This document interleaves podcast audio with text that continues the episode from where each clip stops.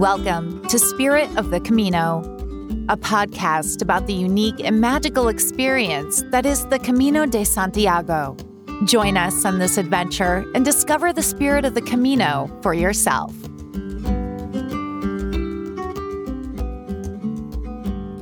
Hello, and welcome to the first episode of the first season of the Spirit of the Camino podcast. I'm Nick, and I'm here with Wendy. And it's been less than a week since we returned from our latest Camino, but we're excited to relive it on the podcast. Yeah, you know, I was kind of sad to arrive in Santiago just because I didn't want that Camino to be over, but I guess this is one way that we can keep it going. For sure. And so our first season is going to be all about the Portuguese route of the Camino de Santiago. This is actually the second most popular of all of the routes to Santiago. And this is the route that we've just walked. And so just to set this up a little bit, um, there are several places that you can begin this Camino. We began at the beginning in Lisbon, which is where we live. And this is about 610, 615 kilometers to Santiago.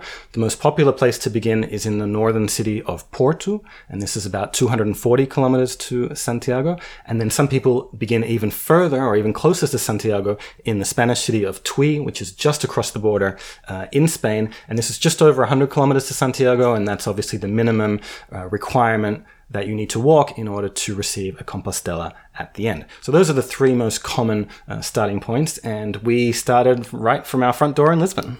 Yeah, and that was a big appeal, big part of the appeal of this Camino for me. Uh, I've been wanting to do it for several years now, and and I really wanted to start from Lisbon because we live in Lisbon, and I really loved the idea of just being able to walk out of our door and just keep walking until we got to Santiago. Right. And so the other aspect of medieval pilgrimage, as I often remind you, is not only that you begin by walking out your front door, but also that once you get to the end, you have to turn around and walk back. Yeah. But, but we didn't do that. No, I'm not so keen on that part of it. okay, so it did take us 32 days to walk from Lisbon to Santiago, and it took us about six hours to get back on a train. So it was kind of interesting to go back on a train and just zoom through all of these places that had taken us so long to walk through. Yeah, but it was also interesting to, you know, have that opportunity to reflect back and look back at these places and say, hey, remember when we were there? Um, you know, 15 days ago, 21 days ago. Uh, so, yeah, I thought that was interesting. And I really did like the feeling of arriving in Santiago knowing that I had I had just walked there. That's the only thing I'd done. I hadn't taken any other form of transport. Although I guess there was a boat involved, but we'll get to that later.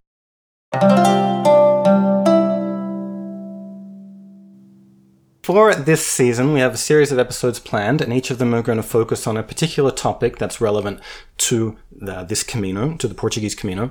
And it might be nicer to start with a more positive, heartwarming kind of topic, but this is 2020, and you can't talk about anything without uh, first mentioning the coronavirus pandemic. And so that's the focus of our episode today, is what it's like to walk during the pandemic yeah, obviously it does change things, and I know that there are a lot of people who are curious and are wondering if they might be able to walk themselves. Perhaps they are thinking about planning a Camino, but have a lot of questions about how that works in pandemic times. So we've just done it, so we're going to tell you. Definitely. Uh, and so this affected all aspects of our Camino, really, from the planning uh, all the way through. And so we'll start with planning because at the start of the year, we had an idea of walking a Camino in the north of Spain, walking the Camino Olvidado, and then hooking up with the Camino Invierno and going to Santiago that way. And that was going to be something that we thought about doing in around June. Uh, turned out that you couldn't do anything uh, in Spain even by June, or it was just starting to open up um, by then. But once lockdowns began in Europe in March, we pretty much gave up on the idea of walking a Camino, even perhaps for the whole year. Yeah, I think we threw all of our travel plans for 2020 out the window. And um, a lot of our trips did get canceled, and some of them are just never going to happen.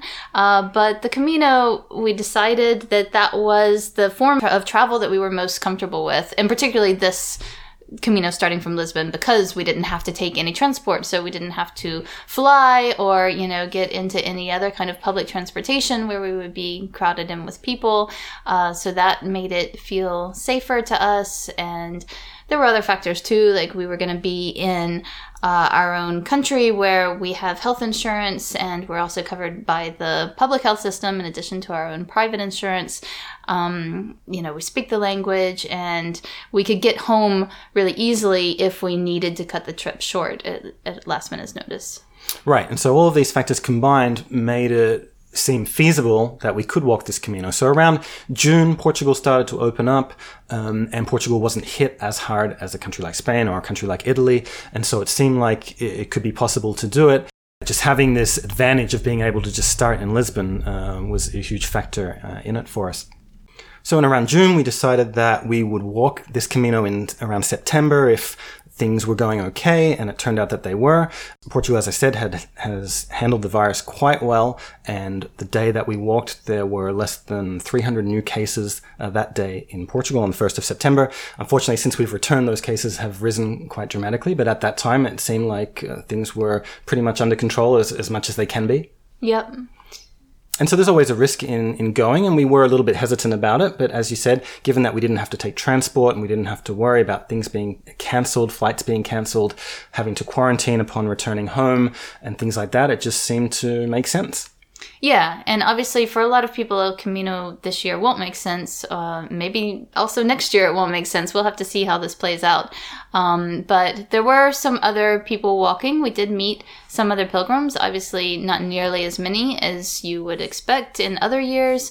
Um, and they were all either Europeans or people like us who are not European citizens but are living in Europe. Um, so, yeah, for some people, including us, it was feasible. Right. So once we decided that we would walk, it did change a little bit the way that we packed. Um, we obviously had to bring masks. We had to bring hand sanitizers, although in fact you don't ever really use your own sanitizer because sanitizer is just provided everywhere, virtually every shop or every kind of uh, restaurant or bar that you go into. Yeah, that's in Spain and Portugal. Right. And we also packed sleeping bags, which we've never done on Camino before. Usually we just pack a sleep sheet and we use that uh, and then combine that with blankets that are provided by the accommodation where we're staying. But we had read before we left that a lot of the albergues were not providing blankets at all. And so we decided to bring sleeping bags. And it turned out that that was a wise decision, I think. We didn't use them every night. We used them probably six or seven times maybe out of the 32 nights. But on some of those occasions, yeah, we were literally provided with nothing. And so we needed the sleeping bags. Yeah, I guess we probably did. I mean, it. Um, we weren't too happy about having to pack them, um, more for the space issue than for the weight issue. I would say we're pretty hardcore on the minimalist packing. We try to take uh, as little as we can, and we do a pretty good job, I think, of keeping our bags small and um, not carrying very much. So yeah, packing a sleeping bag was something that we didn't really want to do, but yeah, it seemed like a good idea, and I think it probably was a good idea for this particular situation. We also packed inflatable pillows because we'd heard that albergues weren't providing pillows either. Uh, that was not quite so useful. No, that was fake news. Um, uh, there was only one albergue where we were not provided with a pillow, but I think if we had asked for one, they probably would have given us one. Every other place, there was a pillow already there on the bed. So, yeah, we didn't need to bring those. Right, so with our bags packed, we decided to head off on Camino. And I'd just like to begin talking about the actual trail with an encounter that we had with a German pilgrim. This was in the city of Redondela. And he didn't speak English that well, and we unfortunately don't speak German, having focused more on the Latin languages than the Germanic languages. Uh, and so we had a little bit of trouble communicating with him. But at one point, he was trying to ask us something, and in the end, we kind of understood what his question was, and it was, Is this Camino different from the previous ones that you've taken? And once we kind of thought that we understood that that was the question, I think we were both thinking to ourselves, well, of course it's different. Mm-hmm. Um, but, you know, we answered in a polite way and said, oh, yes, we've noticed that too. You know, there are fewer pilgrims and some of the albergues are closed and there's just a little bit of a different vibe. Um, and he seemed quite relieved uh, with that. He said, oh, good. So it's not just me. uh, and we said, no, no, it's definitely not just you. Um, and it was just kind of a funny little episode. And the moral of the story is that, yes, this Camino was different. Yeah, it's definitely different now than it has been at any other time. Um, but, you know, that doesn't mean that it was bad, it was just different. Um, so, yeah, we can talk about what those differences are. Yeah, let's start with the number of pilgrims that we've mentioned. Obviously, when you begin from Lisbon, this is not quite as popular, and so we it took us 20 days to walk to Porto. That was nearly two thirds of our Camino. In those 20 days, I think we saw 16 other pilgrims, and almost all of them, except one, we only saw once. Right. Yeah, they weren't people that we really connected with, or uh, I mean, we assumed that we were going to see them more, and then for some reason we just never did. So we ended up not talking to them very much. Uh, so we didn't have very much camaraderie for those first twenty days. Our our observations were obviously that that there were few pilgrims even from Porto. It wasn't that uncommon for us to walk on the trail for two or three hours and not see anybody. Uh, when we were in albergues, um, it was common that there might just be one or two or three other people in the entire albergue. Or none. Or none, yes, in uh, Armenteira, which is the sort of first stage of the Variante Espiritual, which is a, a, variant that we walked. We were the only people in the albergue, and the albergue has space for 25, I think it has 25 beds or 26 beds. And I'd read something from somebody who had walked last year who said that they missed out on a bed, that it was completely full, mm. and that they actually had nowhere else to stay because there's only one other place to stay in that town, and it wasn't taking pilgrims at that time, and they had to sleep on a porch outside or something like that because the albergue was full, but it was completely empty uh, when we were there. So there were definitely far fewer pilgrims, and that obviously has a big impact on your Camino. Um, but there are positives as, as well as negatives or advantages as well as disadvantages. Disadvantages obviously are that you just don't have that same um, feeling where every day you're you're meeting people and you're sharing stories and you're you're just having you know a, a really great time you know sharing the journey with other people. Mm-hmm. Um, you know, it's often common to have communal meals, and that's a really great time where you can really meet people and, and swap stories. And so there was there were very few occasions when we were able to do that on this Camino. Um, on the other hand, we got empty trails, which is always nice. Mm-hmm. Uh, and particularly when we did this variant that I just mentioned earlier, the Variante Espiritual, there's one section of that which is absolutely gorgeous, and it's uh, called basically the Stone and Water Route. Um, and it's called this because you basically walk alongside this stream and there's all these ruins of these old water mills that are along the way. And that was the most beautiful stretch of the entire camino for me. Mm-hmm. uh, and in about three hours walking on that stretch we didn't see any other pilgrims walking with us. And so it was really nice to you know be able to have those moments to ourselves. Yeah and I think that's also that particular stretch is also a popular hiking route as well, not just for pilgrims but also for day hikers. So I imagine it would normally get kind of busy, um, but it was nice to have it um, be really quiet and peaceful because it is such a beautiful, peaceful area. And it wasn't something that we really thought about before we left that we were actually going to be walking this second most popular Camino and, and it would be far reduced in terms of numbers. And so, you know, that part from Porto. Uh, it was just interesting to have that opportunity to walk it as though it were 20 years ago when mm-hmm. there are mm-hmm. far fewer pilgrims walking it. I mean, we know a lot of other pilgrims who love walking these less traveled routes because they love the solitude um, and being able to connect with the nature and just being able to have that time to themselves. And so you don't usually get that uh, on the latter part of this route, but we got it this time. Yeah, and we have done uh, one or two caminos like that before, particularly the Camino de Madrid that we walked last year, which is a very um, unpopular and so therefore kind of solitary route. Um, so we'd already had that experience of being on a Camino and not meeting hardly any pilgrims, so we knew what that was like. So maybe that was that made it a bit easier. Um, this time around than if we had only ever walked the Camino Frances and we were used to meeting dozens of people every day and always being able to chat with someone if you you know if you're having a hard time on the walk and you you want to distract yourself with some conversation being able to you know uh, chat with someone else who's who's coming by. That's not really an option uh, right now, but that was fine because we had had that experience before. Yeah, and the other difference is that obviously we walk as a couple, so we have each other, mm-hmm. uh, and it's different for solo walkers. There was one in particular who we met and we'd actually been in touch with uh, before he started, and his plan was to walk from Lisbon to Porto because uh, he had a flight into Lisbon and a flight out of Porto, and then I was doing a live thread on the Camino de Santiago forums, which you can find at caminodesantiago.me. And I was just talking about what it was like to walk and what places were open and things like that. And he read that and decided that the Lisbon to Porto route wasn't going to work for him because there were hardly any pilgrims and a lot of the albergues weren't open. And so he decided to actually start in Porto instead, uh, where there would be more other pilgrims and more services. So it affected his entire route uh, mm-hmm. because he just didn't want to be walking by himself all day and, and be really, really solitary. Yeah, and I think that was probably a good decision. Also, because he had a limited amount of time, so he didn't have much flexibility in terms of, you know, his stages and how much he wanted to walk each day. Whereas for us, um, there were times when we could have walked further, but we didn't know if we'd be able to get accommodation, so we decided to just cut our day short. Whereas, you know, if you have to be um, on a plane on a certain date, then you don't necessarily have that luxury. Right, and that does bring us to the next point, and this is the thing that affected our Camino probably the most was that a lot of the accommodation options were closed during the pandemic. Um, this was especially true in the early part of the route. All of the municipal albergues, which is the government-run albergues in Portugal, are closed.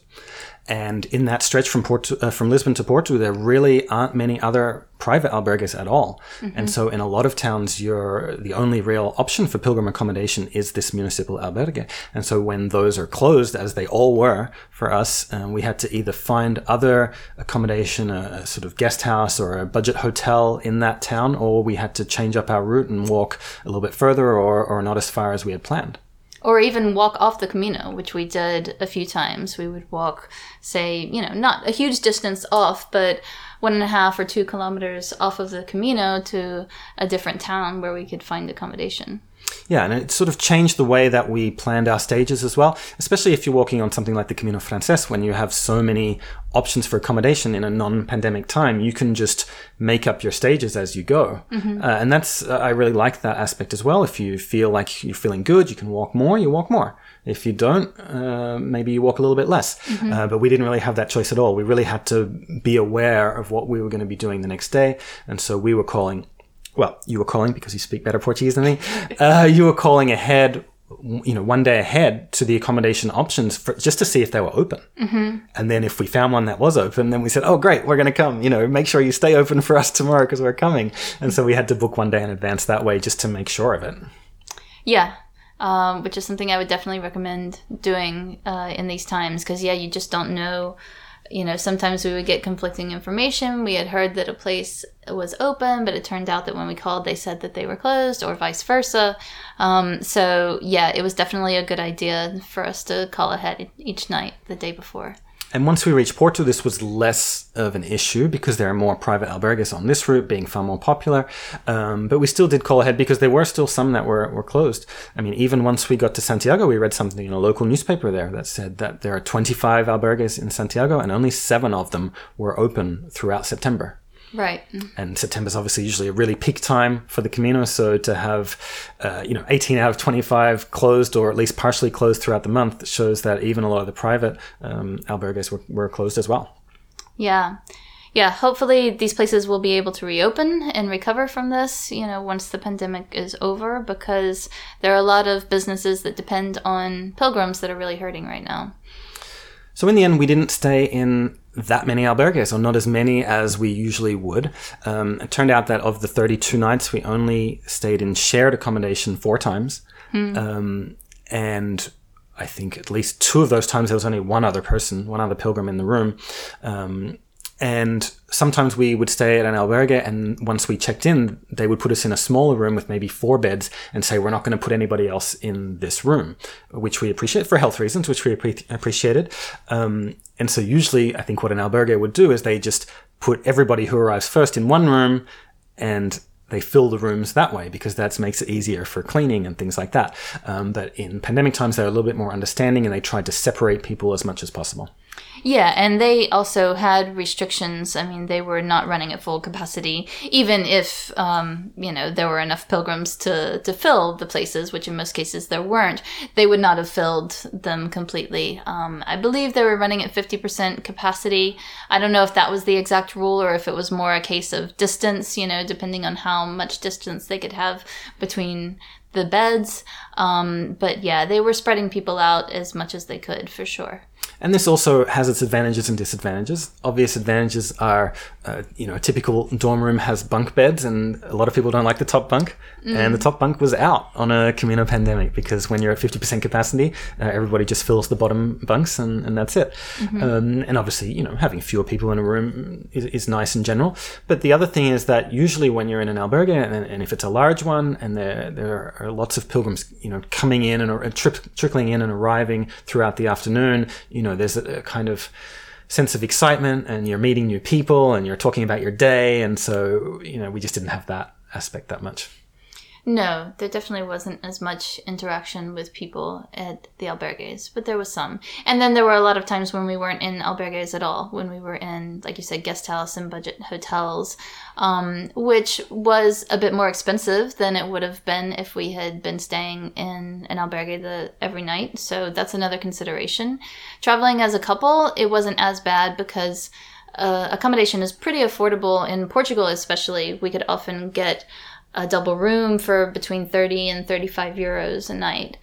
Um, so that's not, um, you know, a huge expense. But if you're a single pilgrim and you're getting a single room, then it's probably going to be a bigger difference between a single room and a bed in a dorm. Yep. One of the other things that I wanted to mention was that, and this wasn't really relevant to us, but we met quite a few other pilgrims uh, who didn't cross into Spain to finish their Camino, and the pandemic affected the route that they took. And it was quite interesting because we, at first we didn't really understand it. We got to one albergue, and there were four or five other pilgrims who were walking in the other direction from us.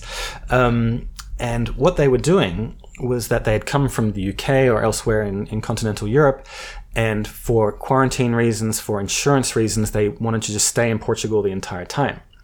And it turned out that the Portuguese route is quite a good one for this because there are two routes from Porto, the coastal route and the central route. We walk the central route and we'll talk about the differences between the two routes in a future episode. But what they were doing was walking up the coastal route and then just before entering Spain, they would cross over, join the central route and then walk south back to Porto so they could make a loop out of it and still, you know, have the Camino experience and everything, but not actually go to Santiago, but just walk in Portugal the entire time. Yeah, which is a pretty good idea, actually. And it works particularly well here because A, you have the two different routes that make a loop, but also you have the uh, pilgrimage to Fatima, which is also a very important place of pilgrimage, particularly for Portuguese people. And the Camino de Fatima and the Camino de Santiago are virtually the same Camino for almost all the way. And so you'll see double arrows, this double arrow system um, along the whole way, at least on the central route. I don't know about the coastal route. Um, so you'll have yellow arrows that will be pointing you to Santiago, and then blue arrows pointing you back in the opposite direction to Fatima. So what that means is if you go up the coastal route and then back down the central, um, in any other situation, you would be walking backwards, let's say. You'd be walking against the signage, which would make it really difficult for wayfinding. But you can just follow the blue arrows that will point you down to Fatima. So that makes it really easy. Right, and so the night that we met some people doing this, we were staying at Casa de Fernanda, and she had a capacity of nine, and she was full. She's the only albergue that that seems to be able to to be full because she's so popular and everybody knows about her and wants to stay with her. And there were four of us going towards Santiago, and there were five coming the other way. And it wasn't one group of five; it was a couple and I think three individuals who had all independently uh, come up with this idea of, of creating this loop, which doesn't really exist or wouldn't really exist in a non-pandemic situation, but it made sense for them that they could, you know, do a longer Camino but still stay in Portugal the whole time. Mm-hmm. So uh, obviously, walking both in Portugal and Spain, there are certain rules uh, that we had to observe. In terms of mask wearing, um, masks had been mandatory in indoor public spaces in Portugal for about four months before we started walking the Camino, so we were very used to it. Um, and you know, we actually wear our masks when we're outdoors in Lisbon anyway, even though that's not mandatory. And so the, the concept of wearing a mask wasn't new to us when we started walking on the Camino. No, not at all. Um, and so we continued to do as we would do in Lisbon, which is that we obviously wore the mask when it was mandated in indoor public spaces. When we were in urban areas, we would wear our masks as well. Um, when we were in rural areas and we were able to social distance and there was nobody else around us, we would take our masks off. Yeah. So for most of the day when we were walking, we were not wearing a mask. It would only be when we were passing through towns or villages. Whenever we started to see people, then we would put our masks on. And then once we crossed into Spain, the rules and the regulations surrounding mask wearing uh, are different. Spain, having been hit much uh, harder by the pandemic, has very strict mask rules, even uh, you know by the standards of any country, I believe. And you're actually really supposed to wear your mask at all times. Yeah, I think technically, you know, when you're saying you're in an albergue, so you're always in public spaces, whether they're outdoor or indoor spaces, that means you have to wear it at all times except when you're in the shower, when you're eating, or when you're sleeping. Um, so, uh, and also when you're out walking, even if it's in a rural area, you're technically supposed to be wearing the mask. Um, what we found that people did in practice, we kind of took our cues from the locals because we would sometimes come across local people who were out walking their dogs or just going out for exercise on these trails. And usually they would not be wearing the mask, but um, as soon as they saw us, as soon as they saw that they were uh, about to pass someone, then then they would have their mask at the ready and they would put it on quickly, um, which I really appreciated because it was a sign of respect. They were protecting themselves, but they were also doing it to protect us, and uh, yeah, I really liked that. So that's what we started doing as well. And it was particularly easy for you because you had a special mask. yeah, uh, my friend Yuki uh, makes these masks that have a little uh, strap, like a neck strap, so I could wear it around my neck. And then, as soon as I needed to put it on, it was right there. So that made it really easy. And so that was, uh, as you were mentioning, that was in the rural areas. In the urban areas, uh, from what we could see, people were following these regulations and almost 100% of people were wearing masks when they were just walking around uh, a city like Tui or like Santiago de Compostela. Yeah. And it was interesting for us because in Portugal, mask wearing just generally outdoors in urban areas is, is far less widespread. And we would estimate maybe half the people do it.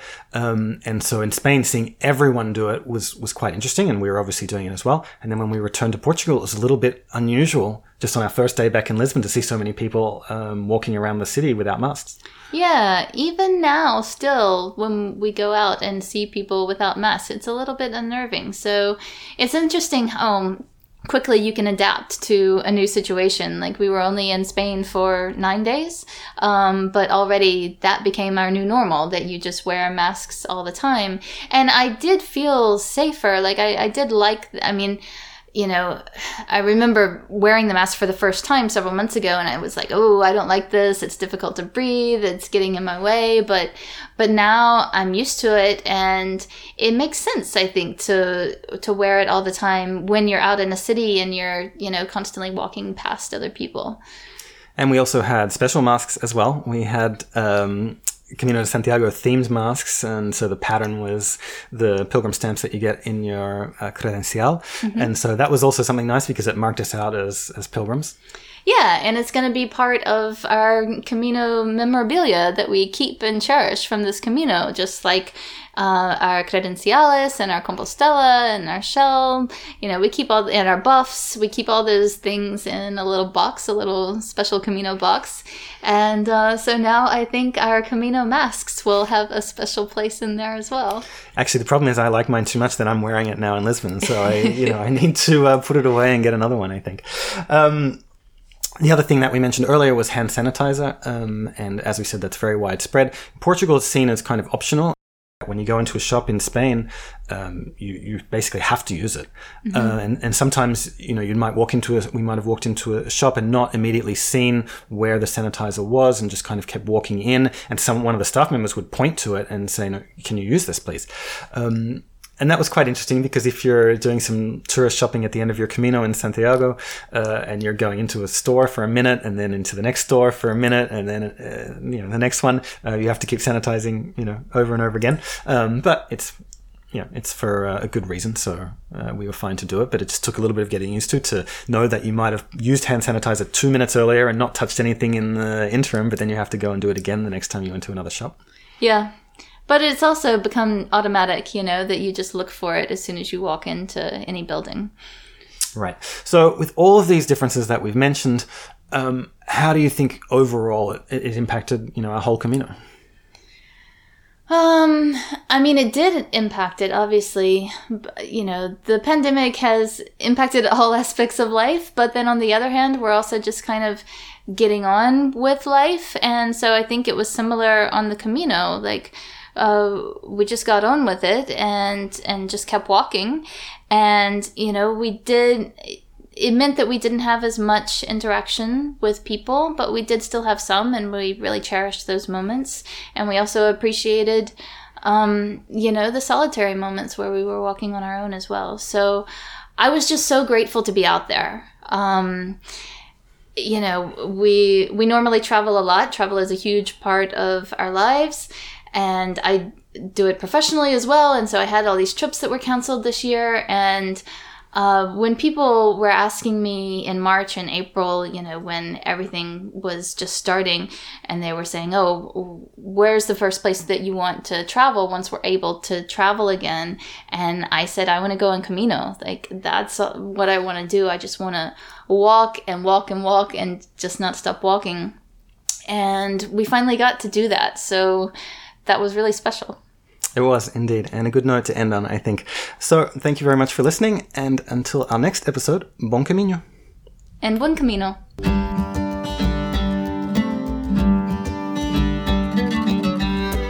Thanks for listening. For more great content about the Camino de Santiago, visit our website at spiritofthecamino.com and follow us on Facebook and Instagram at Spirit of the Camino. Buen Camino.